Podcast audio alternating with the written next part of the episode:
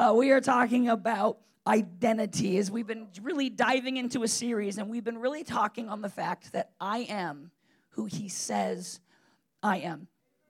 And, and here's what that means if there really is a God above all of heaven and earth, and there really is a creator who created all things, and if really the breath that you breathe is because he gave you that breath, then he has the right to identify you.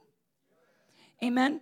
And so the thing is, if that really is real, then our circumstances can't identify us because his circumstances are unchanging.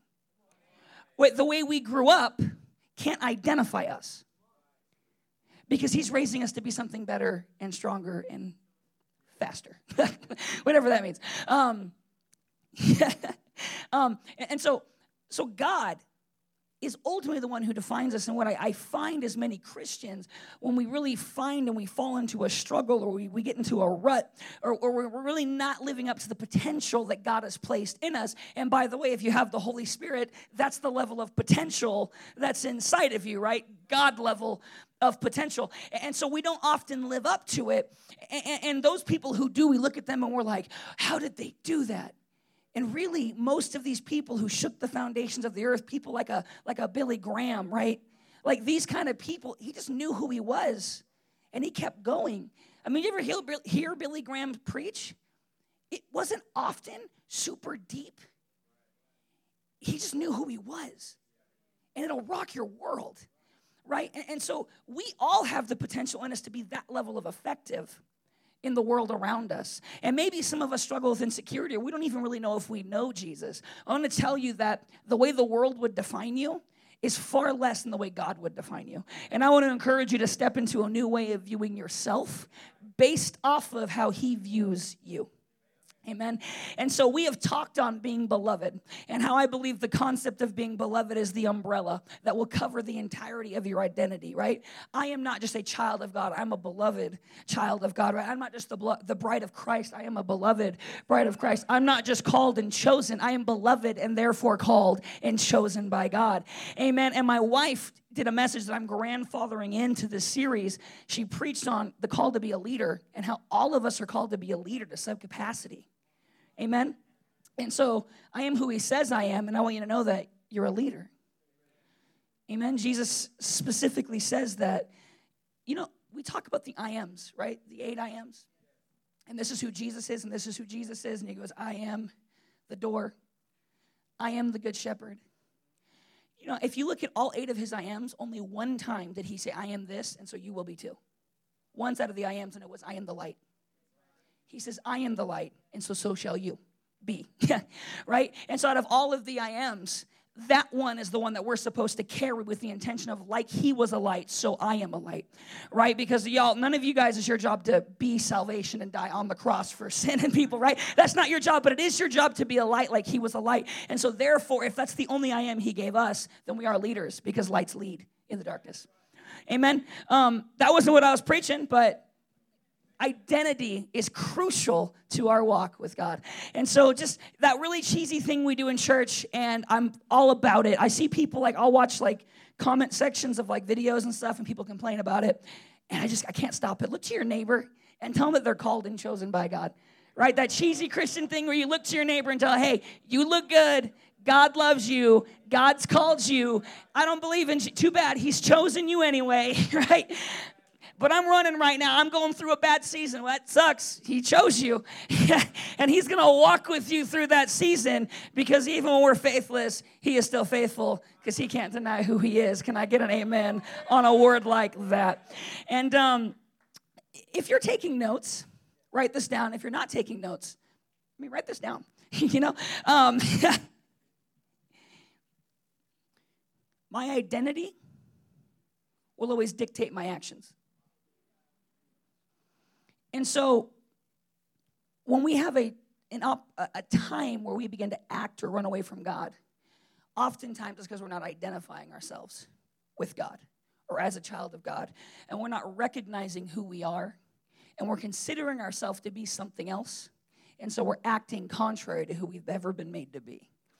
Amen. And so, with this thought and this concept of being called and chosen, I want to take you to a section of scripture, the main scripture we're going to talk out of today. And we're going to read an entire chapter. I know but the statistics on Bible reading in church tells me that this might be the only chapter you read for the day. So, you know, I got you. I'm with you. You know, I'm, I'm, I'm to give you a verse, a few verses actually, and we're to we're gonna talk about it. The whole chapter in context is to be beautiful. It's only six verses. I'm like over exaggerating because I think it's funny. Um, but it is the entire chapter, and we're to dive in. But I want you to know, even though we're going to the Old Testament, uh, this chapter, every single verse in the chapter actually applies to you in that context right here, right now. And so this is one of those sections where I don't need you to go context hunting.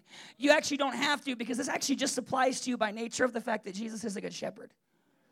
Right? And now I just revealed what verse I'm going to. Those of you who've been in church long enough, Psalm chapter 23. Um, I want you guys to really intake this and know that every single verse was said by God for you.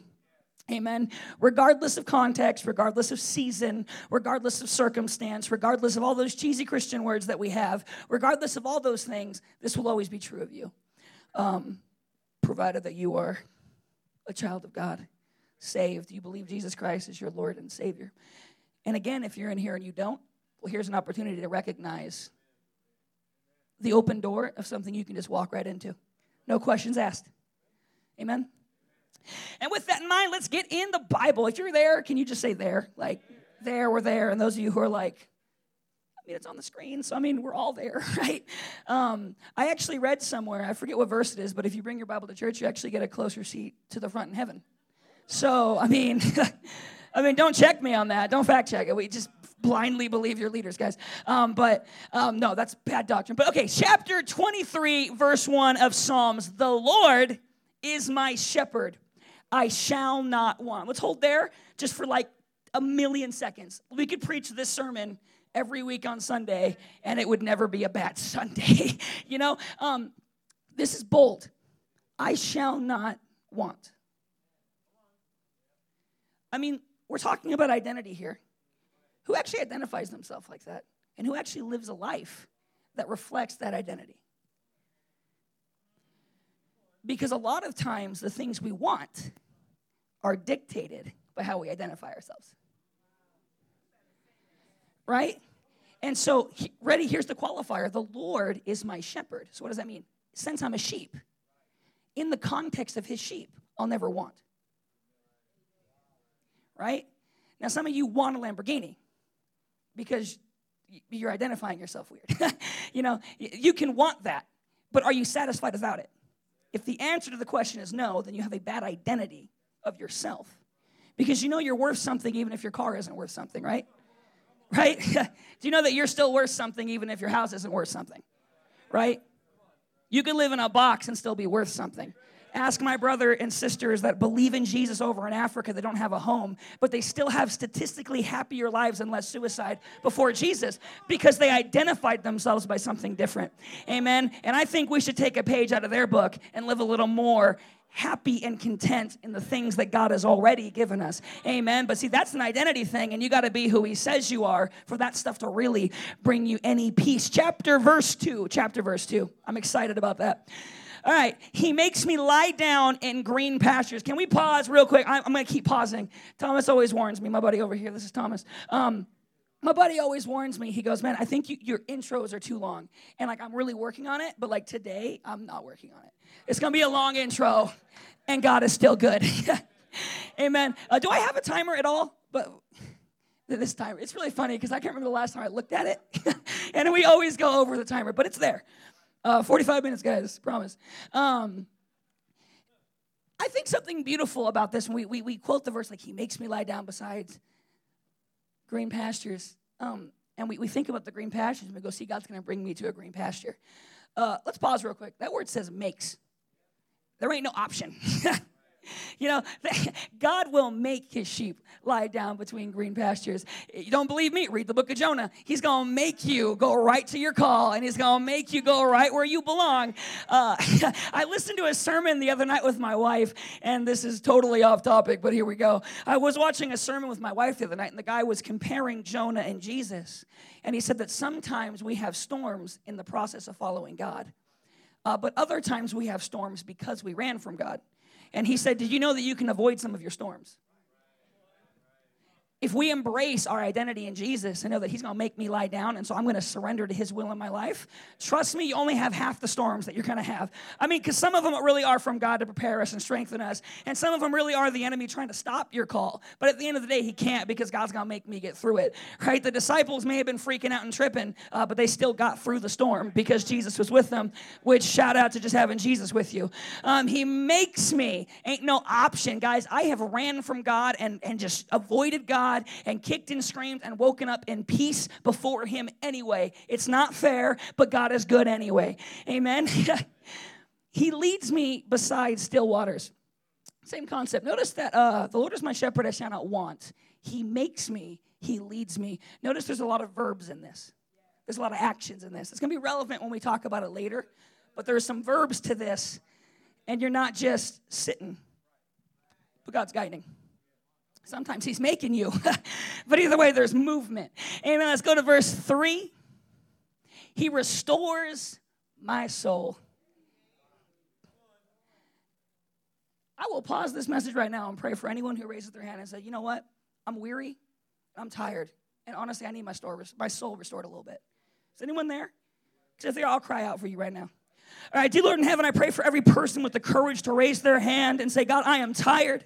God, I need you. That God, I just need some restoration in my life right now. That Lord, if your word promises me that you will restore my soul, then God, I'm going to lay upon that word and trust you. God, I pray for a faith in the room, Father God, to really find that restoration and that peace on this side of this earth, Father God. On this side, God, bring us peace while working that job and bring us peace while being in that relationship and bring us peace while having these financial issues, God. I pray that we won't be people who will have peace when the circumstances change, but I pray for an atmosphere and a heart for people to be pure and whole and satisfied now, God.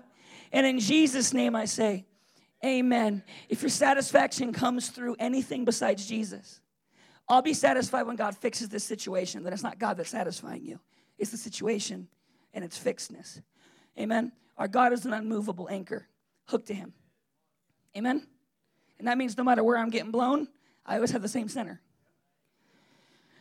Amen. He restores my soul. Again, another, actually, another verb is restoration here. This is an action again on God's part. He leads me, action. He leads me in paths of righteousness. You know, you know, there's a verse in the New Testament that I feel like in, in some like in modern day charismatic movements and churches and the bigger churches where it's one of those things we don't talk about a lot, but the Bible says that us as Christians, we become slaves to righteousness. Bond servants. It's easier to swallow, but it's the same concept, right? And the concept is that I am bound to righteousness. And that's not a New Testament concept because it's right here in Psalm 23. He's going to walk me and He's going to lead me and He's going to make me walk down a path of righteousness. Because when I'm following God, no matter how much I twist and turn and run, I always look up one day and realize, dang it, I'm on this. I'm God. How did He get me here? you know, because I ran. I ran from the call of pastor, and then like, what's happening? You know, I ran from my wife, and she's looking good, and she has a baby. That's mine. Uh, you gotta gotta qualify. Um, and it's like, but I ran from that. I didn't deserve it, but one day I looked up and it was still there anyway. Because God led me down a path of righteousness, and though I tried to run, I was always tethered. And so I always came bouncing back. Y'all ever play tetherball? It's me with God sometimes. He's like, stay on the path. And I'm like, no. And I go around and, and the devil hits me. All right, well, what are we doing here? For his name's sake. Y'all, okay, one other thing to really talk about because, whoa, we're everywhere today and I'm really loving it. I'm so excited about this message. Um, he leads me down paths of righteousness for his name's sake. God will get the glory. And so we can look at that from a negative mindset of, wow, God's just going to get, it's all about God. It's all about Jesus. It is, by the way. So don't use the tone. Get excited. It's all about Jesus. Uh, you know, but, but, but sometimes, but it's all about, no, but that means for his name's sake. So if me as a Christian, if I can make him look bad because of my lifestyle, then he will lead me to a place where I will glorify him for his name's sake. And so you can look at it from the prospect of he's making me and forcing me and I'm mad at God. Or you can look at it from the prospect no, he's holding your hand and leading you right to where you always wanted to be anyway. Amen. When I was a kid, I used to run out into the street. And my dad would whoop me. But you know what I wanted more than to be in the street? To be alive. I just didn't know it, right? and so and so when my dad took that immediate desire away, he did it so I could better fulfill the overall desire that I really had. Amen. And so when God will glorify his name, sometimes his no, because he's saying no to this, because he's saying yes to that. In your life, right? All y'all who are married, I'm not mad that I'm saying no to everyone else besides my wife because the yes is so good. Amen. Um, for his name's sake. And I love that she dyed her hair red. Like, we can stop the sermon right now. And verse 4. You know, it's really funny. I always listen to preachers make those jokes, and then I was like, I'll never do that immediately. Just like day one, like, like I'll never do that to someone. It's so awkward. It's like immediately my first joke is, "That's right, I'm going home today." You know what I'm saying? Uh, yeah. Though I walk through the valley of shadow and death, that verse ain't fun. I shall fear no evil, because again, he's taking you to the worst circumstance possible, and he's still saying you're the same. Just like he's making you walk. Remember, you know it's really funny? The verse before says he's going to lead you down the path of righteousness. And then what's the next thing? And you're in the sh- valley of shadow and death. Sometimes the valley and shadow of death is the pathway to righteousness. And sometimes that area, that, that thing that you thought was there to kill you, was only there to set you somewhere stronger and to set you up and prepare you. But if you know your identity, you're not shaken by the storm and you're not shaken by the valley, but actually you're excited by it because that means, wait a second, there's something on the other side. You know, if your identity's right. For you are with me, your rod and your staff. Okay. The rod. If a sheep would run away, the shepherd would go, he would get it, and he'd break its legs, and he'd carry it back home. You ever read the parable where Jesus says, the 99 for the one? And, and you know, you ever notice that when Jesus, the, the shepherd's coming back, it says he's carrying the sheep? I mean, Jesus left out the rod part, but it's heavily implied. He is carrying that broken leg sheep right on with him because that sheep was kicking and screaming. And, and y'all, we all been that one, and we've all been the 99, right? Uh, but the 99 gets that religious thing in their head of like, well, God, I've been so good, right? Why aren't you carrying me? Because well, you're not weak enough to run off, right? Like, we got perspective is beautiful. But so, but here's the thing the same rod that God would use to discipline you in love is the same one he'll use to defend you. And if it breaks your legs, it'll break your enemy's legs too. Right? But the difference between you and the enemy is that God's not going to carry the enemy after. Something worth thinking about in those times when a sheep would run off and a shepherd would break its legs and carry it, he would do that even though it would cost him. Right? Because now I got to carry this dang sheep around all day, every day, because they can't walk. I wonder why it can't walk, because I broke its legs. yeah, yeah, I've been in seasons where I could not have made it if God did not just show up and just give me a free pass. I would have failed. I would have said no to my test. I would have ran. I would have been too weak. But God made me strong because He walked the walk I didn't. Because God is good. And your staff, right? And that's just when the shepherd's walking and he's clicking his staff. Uh, sheep, sheep, they, they got two qualities about them that are kind of offensive because God calls us his sheep. They're dumb and they don't hear well. Yeah. and y'all, like when I look in the mirror, I'm like, oh, I get it. You know, like I'm like, how could God call us that? And I look in the mirror, I'm like, oh, that that's why. Because I ran from the call for 10 years, I don't hear well. And because he showed me gold, and Satan's like, yeah, but there's a thorn patch over there. And I was like, oh, I'll go dive in because I'm dumb. And but God still was there for me anyway. He broke my legs and carried me around. I still ended up married to her. Yeah, that's like the biggest testimony of my life because you don't know how bad it got. Um, it got bad. Well, look at her. She's looking good, man. I'm, I'm so excited about this. Um, but the shepherd the sh- would walk with his staff, and every time he put it, it'd click, and it would keep them in direction. But then you also got the shepherd's crook, right? Because sometimes the discipline is soft, where it just brings you back. I've had that too where I do something wrong, bad, and God's like, hey, just come on, just keep walking. But I've done stuff where I was bad, and He's like, all right, let's go. Like, like, we got it all. Know your identity. God is good no matter the circumstance, and He's always using it to teach you, train you, reproof you, but build you up in righteousness and equip you. Comfort me. well, amen. That'll preach. Let's keep going. Is that Josh sending a message? Come, someone comfort me up there. Josh, Jesus loves you too. You're super called. Bro, you're called to teach, you're called to lead. The back ain't for long, right? You just enjoy it. You prepare a table before me in the presence of my enemies. Do you know there's no one in your life that controls your call besides God? Do you know just because someone spoke death over you doesn't mean that you actually carry that death on you? Well, from, right? Because the power of life and death is in the tongue. Yeah, but not on me. That's talking about me with myself. Elder John can speak all the death he wants over me. He doesn't, but he could. It wouldn't change anything in my life. Because ain't no one there controlling your destiny. Like, what will I do with him today? Right? No, it's just God. And, so the thing is, God's going to bless you in front of your enemies. But here's the implication if you follow me, there will be enemies. And so when someone's shouting that you suck, that's good. You're on the right path. and that means when I'm eventually where I'm supposed to be and I get to look at that person go, I don't suck now, right?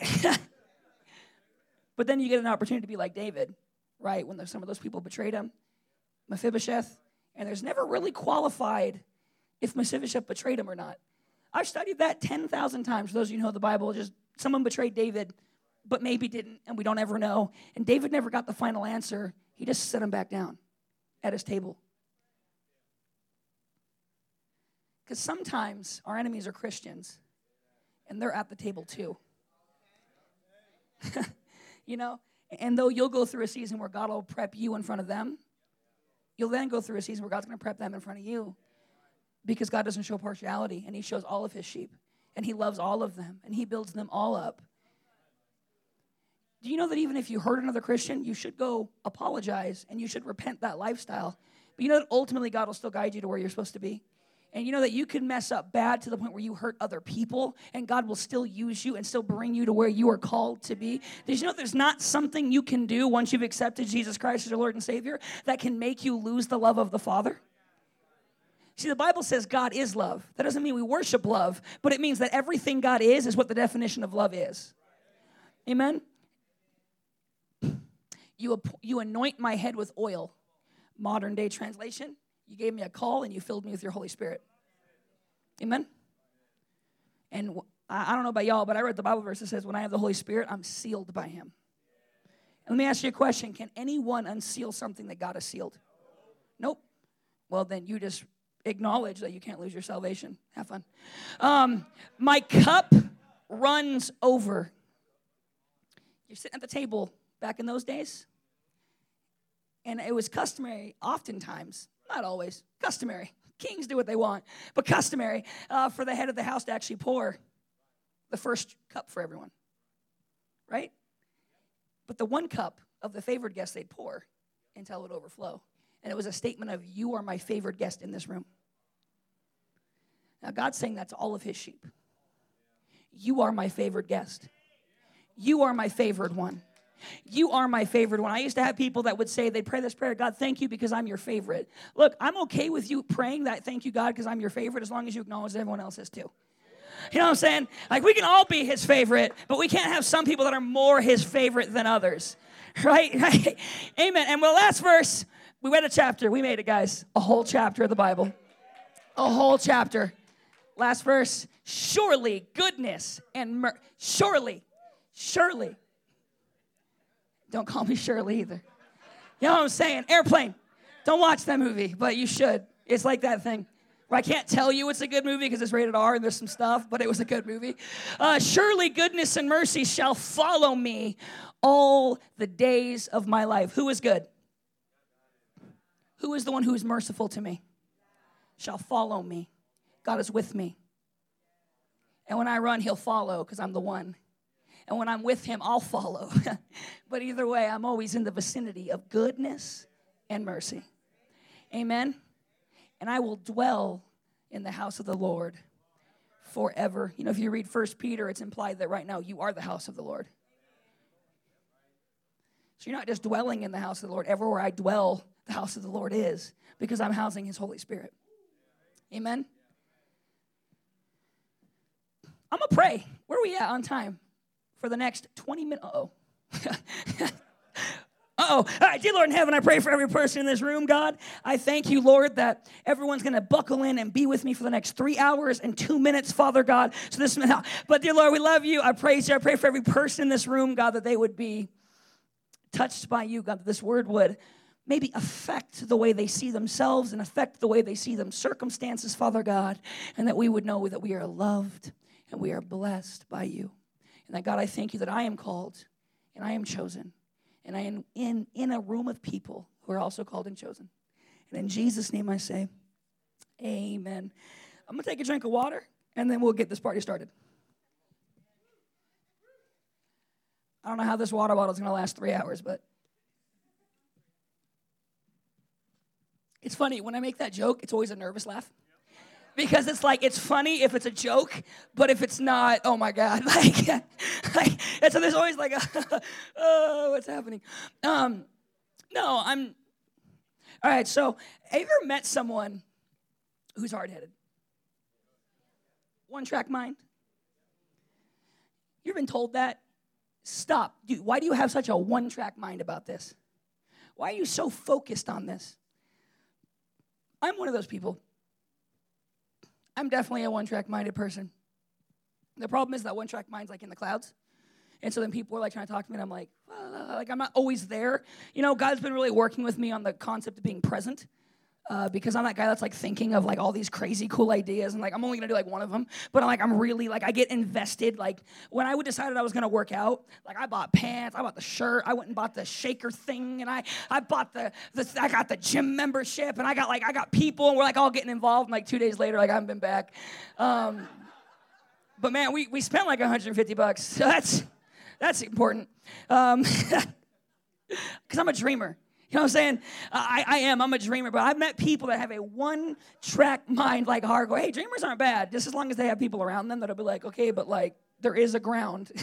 Icarus, don't hit that sun. Your wings gonna melt, son. And I'm like, mine won't melt. But his did, yeah, but mine won't.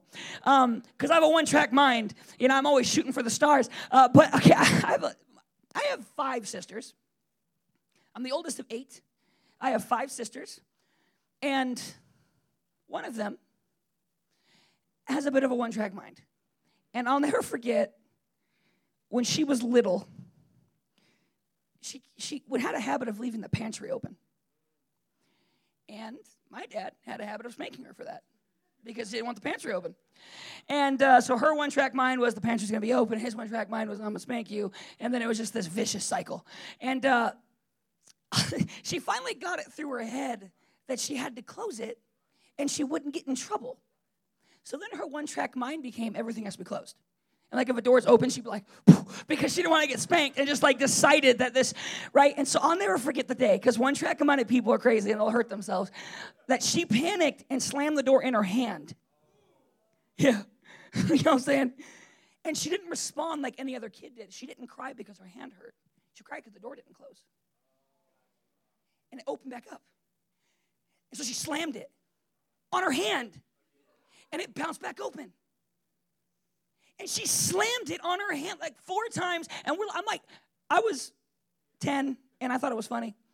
Um, and so I was watching, halfway excited because this is like, how many times will this happen before like things click because I've always been the curious type, like scientific, like I'm gonna like measure all this and see what's going on. And so just the door keeps closing. And then finally she gets frustrated and just starts pushing on it. And her hand's in the door. And I'm like watching just this one track minded person, just like it's not closing. And it's like, well, if you took three seconds to think about your hand and you moved it, it would close.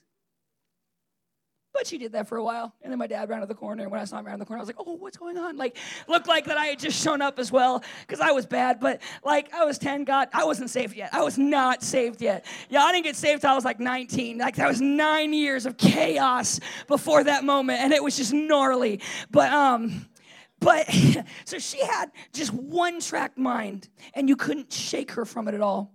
There's a popular meme online and it comes from SpongeBob where the yeah, you know what I'm saying. Uh, so Patrick Star, which shout out to one of the best characters in TV ever. Um, Patrick Star, they're trying to help this bad guy become good. And so some of you know what I'm going with this because you've seen it. And so they're like, okay, Patrick, pretend you drop your wallet. And then bad guy, instead of picking up the wallet and running off with it, give it back to him. And so Patrick pretends to drop his wallet and then forgets which is fantastic. And so the guy picks it up and he's like, Here's your wallet. And he's like, Oh, that's not my wallet. And he's like, No, that's your wallet. And he goes, That's not my wallet. He goes, Okay. He's getting mad, like wanting to punch, punch the guy in SpongeBob's like, You can't hit him. That's what bad guys do. Because this thing's never happened in real life, but cartoons are amazing. I still watch them, all right? And exactly. And, and so, and so he, he's like, okay, fine. He opens the wallet. He goes, There's a picture in here in this wallet of you. I'm tracking with you, right?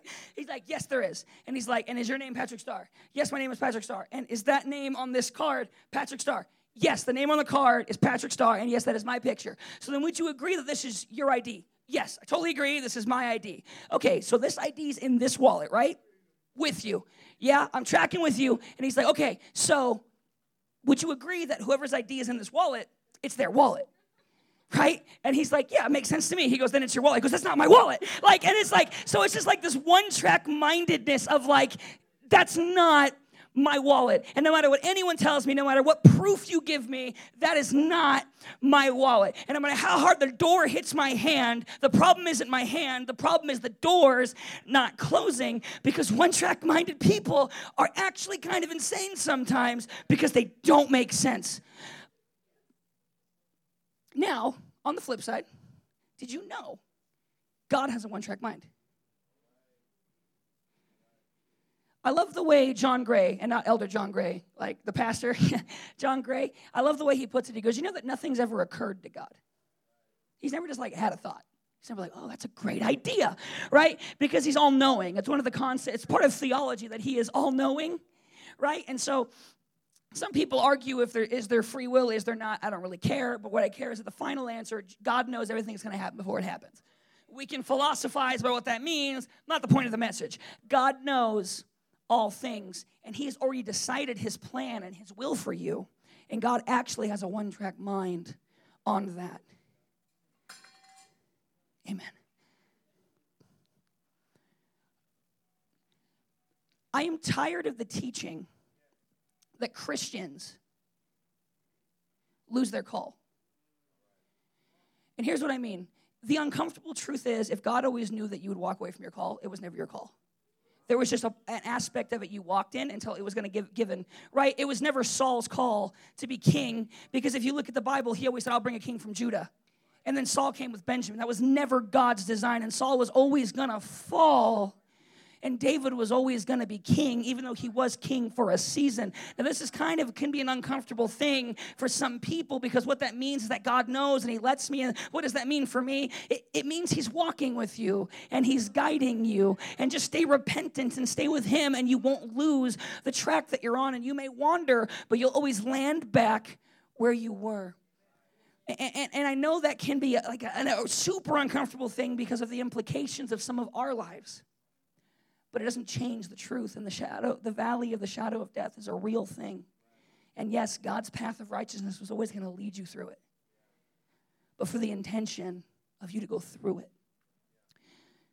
And so when I say that we're called and chosen, and the reason why I use that section of scripture, I'm gonna I'm gonna say something. You know, in the Bible, Matthew chapter 22, Jesus tells a parable of a wedding feast and how one person gets kicked out of the feast for not dressing right because that's an identity thing. But uh, that's a different message for later on in this message series.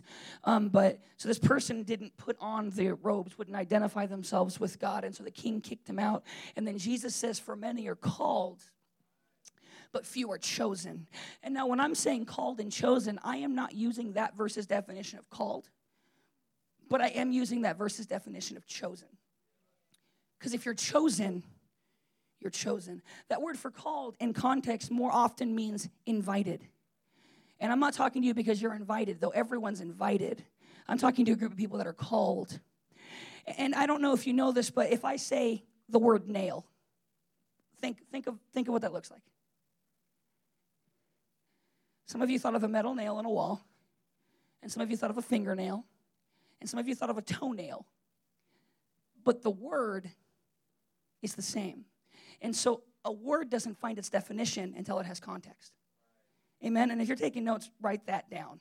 A word does not find its definition until it has context. I'm going to rock out tonight.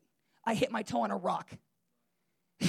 right? The both I'm using the word rock, but the word's definition was found in the context, and you understand one he's talking about music, and the other he's talking about a stone on the ground. You know, in the in the dictionary, there are over 400 definitions for the word set because the word set has 400 different usage and until it gets put in context the definition doesn't actually mean anything yet. So with that in mind i want to take you to romans chapter 8 and show you what i'm saying when i say you're called. Amen? Moreover whom he predestined these he also called. And whom he called these he also justified. And whom he justified these he also i love it. We got to fix that. Uh, is the rest of the word or is that the end of it glorified, my man. Um, right? And so that one says, though many are called, few are chosen. This definition is basically using the same word for chosen. Those he foreknew, he chose. And those he chose, he justified. And those he justified, he glorified. Right? And so what you see is once you step into the call of God, you are on a track that is unavoidable. That God will take you to those beautiful places and he will make you lay down beside that stream because God loves you and God is just and God is good. And so, if I am called, and that means I cannot shake my call because God has given it to me, and if I'm called, I will be justified. And by the way, you're actually already justified now, and the glorification comes when you die. When you get that new body and your flesh no longer desires sin, that's glorification and that's coming. But the rest of this verse has actually already happened for those of you who believe Jesus Christ is your Lord and Savior. I want to tell you guys something. The word predestination is not a bad word, it just means that God always had a good plan for you if you're a Christian. But if you're in this room and you believe in Jesus, that means He always planned on you believing in Him. And He already set a path for you to walk that would lead you to that place because He loves you. And and the reason why I'm, I'm saying called and chosen is because when I titled this message, it was originally titled Sheep. And I figured that wouldn't be enticing. So I say called and chosen, and people are like, oh, I'm excited. I get to be called and chosen walking to church. I'm like, you're a sheep because I caught you. You know, uh, because if Jesus is our shepherd, then when he calls us, we hear. What aspect of our relationship with God is that? It's our sheep aspect, right? And if he will make me lie down, and if he will make me walk the path of righteousness, then what does that mean? That means I am chosen to walk the path of righteousness. And so all those things, when you read that Jesus is your shepherd, He's saying, I have called and chosen you. Always in context, he's always saying that. Amen? Peter, do you love me? Yes, feed my sheep. Feed those I have called and chosen. I did not let one little lamb stray from me. Not one whom the Father gave me, who he has called and chosen to me, has it gone astray. I kept them all. What does that mean? It means Judas was never in the ring. But the other 11 were always going to be right with God. Even when Peter ran, and even when he denied Jesus, Jesus took him right back around to that fire pit, right again with the fish, and made him repent three times and walked him right back to the path of righteousness. Amen. Peter didn't have to go through a process. When he came back to Jesus, he was like, Your call's back on, get out there. Amen.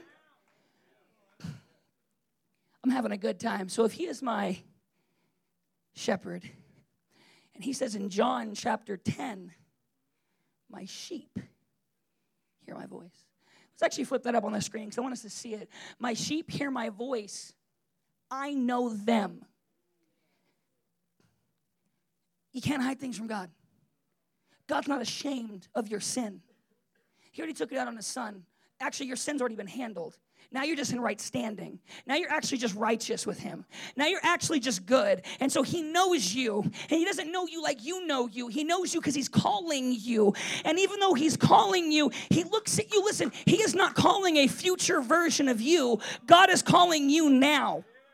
Amen. He's not calling the you that's cleaned up, that's dusted off, that's done all the right things. He's calling the you that's broken and hurt and said, I'm screwed up and I don't even know if I want you, God. And he's saying, But I know you and I will guide you on the path of righteousness. But here's the thing they will also know me. Guys, you need to be praying. You need to be studying your Bible. You need to be going out and doing the will of the Father who sent you because sometimes it's in the actions of God's will that we learn intimately what His character is. I have a video, five minute video for you guys. I'm supposed to be like closing right now, and I have three points, but whatever. I guess we'll close. It's not a bad message. Um, let's go. And we'll sit those lights off just so we can see it easier.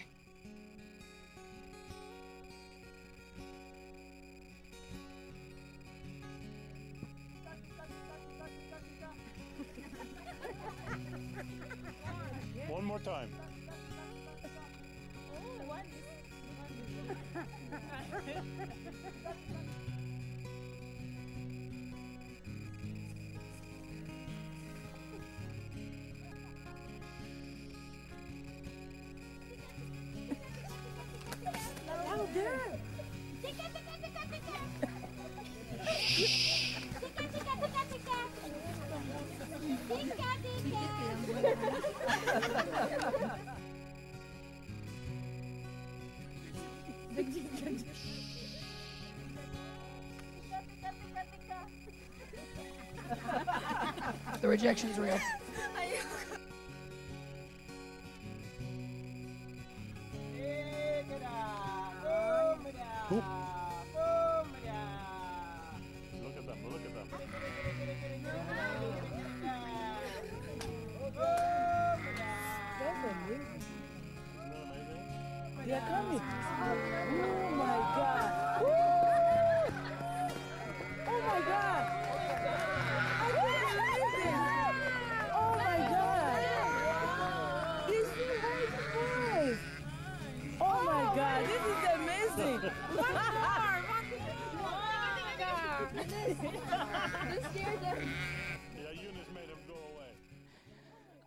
Bounce directly off of this with a thought. And, and that thought is, is that when, when God calls us, we need to look up and run to him. But listen to me, there is a beautiful aspect of my sheep hear my voice. Notice they would not look up when the wrong voice called them. Get to know your God because when the enemy tries to shout at you and tries to say how broken you are and tries to say how useless you are, and you start identifying yourself by the wrong thing because you looked up when the wrong person was shouting, listen to me, look down. You may have made a mess, but you're not a mess. You may have made a mistake, but you're not a mistake. You may have messed up, but you're not a mess up because the God doesn't talk to his people like that. He says, "You made a mistake. Let me walk with you to where you need to be." But the enemy goes, "You messed up. You're broken. You don't deserve this." And we listen. And we quit walking in our call. And we quit walking in our fullness of who God's called us to be. And I'm telling you, stop listening to the voice of the enemy because God's voice over your life is never done. The Bible says that we will always be present with God. So he doesn't cast us off and call us a mistake. Now, there will be correction, but he doesn't define us by our correction. That's that legalism we have in our brain. I don't care what you did yesterday, run to God because you're not that thing. Amen? And, kind of as I close this, this out, I, I have two really important points, but we'll, try to go through them really quick. Um, if we look into the Bible and we see when when Psalm chapter 23 it says that um actually can we just go I think it's verse 4 chapter 23 verse 4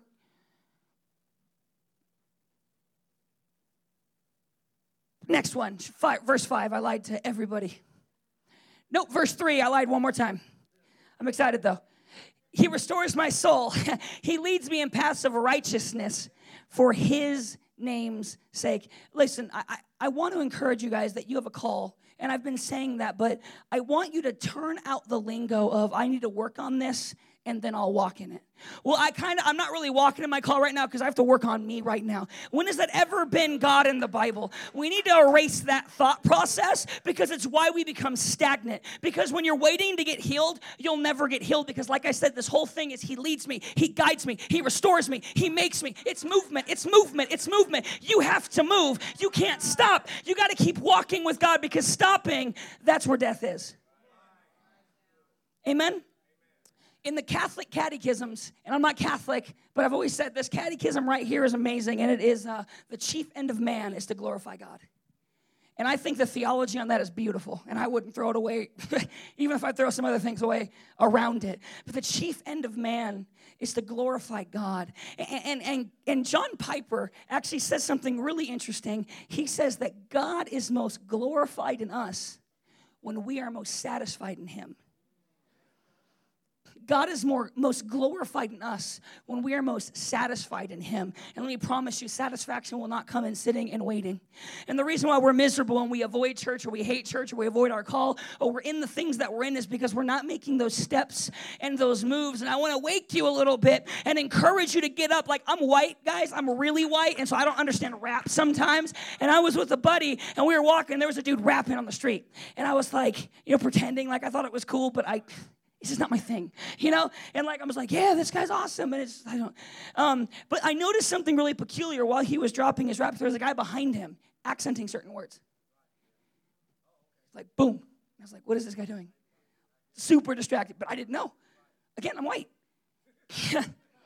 I grew up in an all Latin community and they didn't rap either, you know? Like, and so it was like just, and then he's the guy would be like, make it rain. I was like, what's happened? Like, you know, and I couldn't understand what the guy was saying.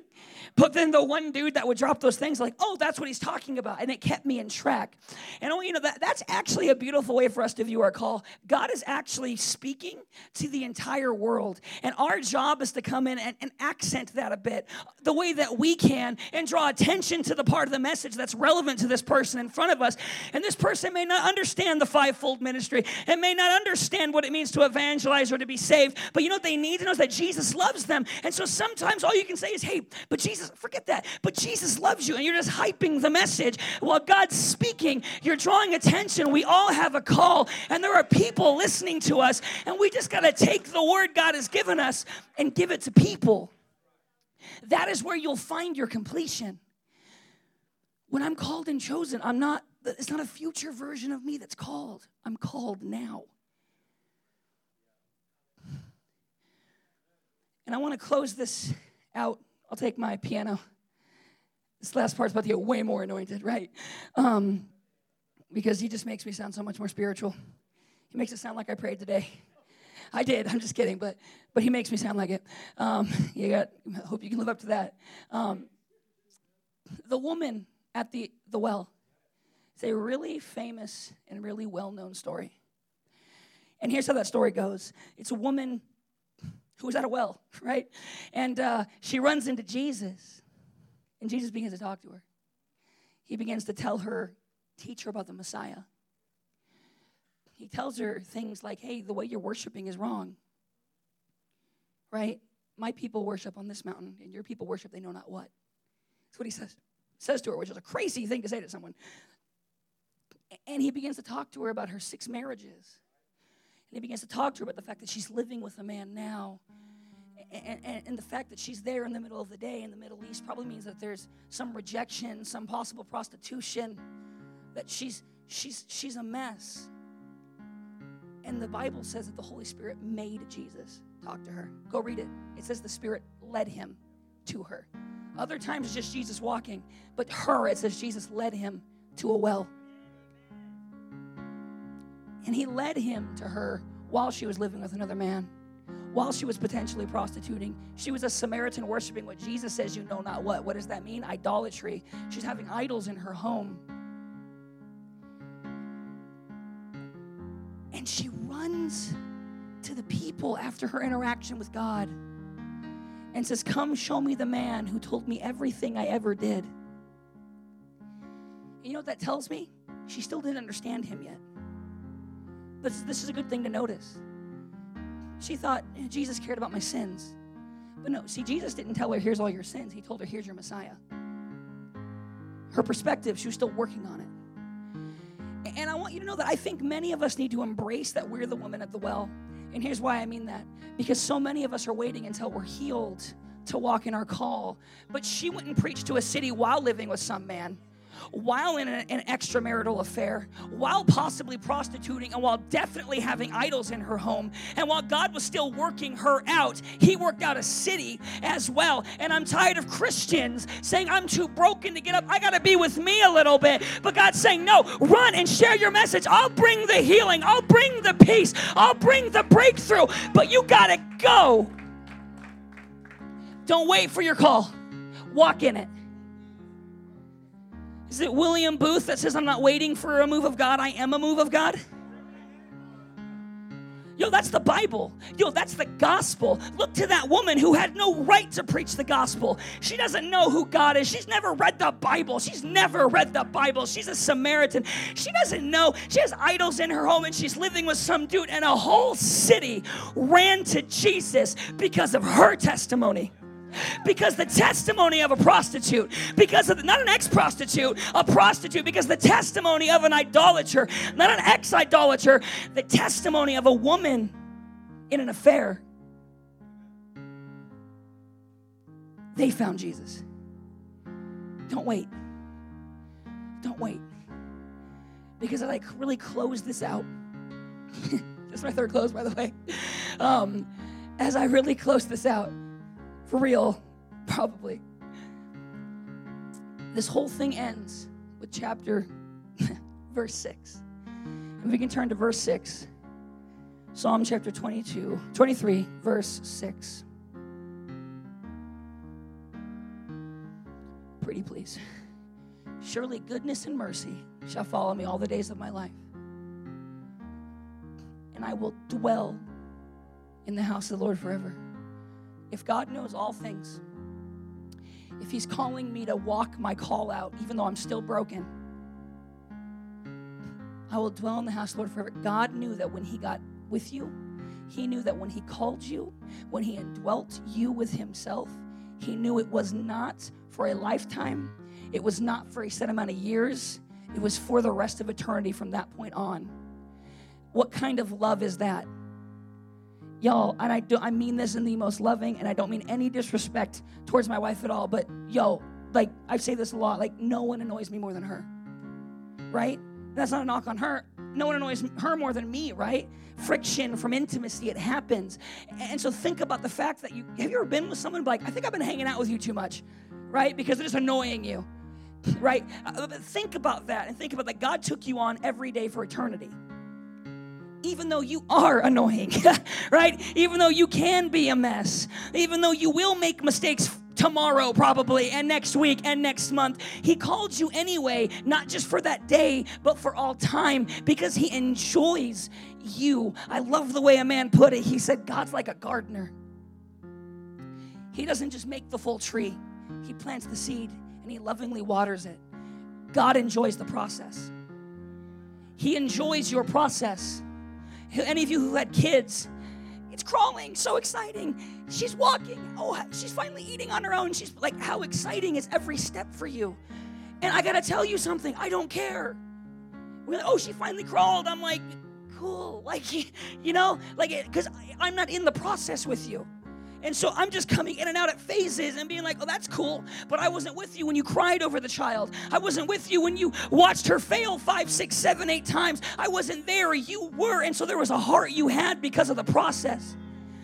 And just like a pregnant woman carries a child for nine months, God was carrying you before you were ever birthed into Him. He was walking with you before you ever walked in your calling, before you ever accepted Him. He was there holding you, caressing you, walking you through. I can think of four points in my life without exaggeration where I should have died. And I'm only here because God moved when I was still giving a middle finger up to heaven. But He loved me. And I'm not special. And He loves you. And if you're far from God and you don't know Him, you don't believe Jesus Christ, your Lord and Savior, He's with you. You didn't come in this room on accident, you weren't here by mistake. He's with you. And if you're in this room and you love God, but you love you a little bit more, and you kind of go at your own pace,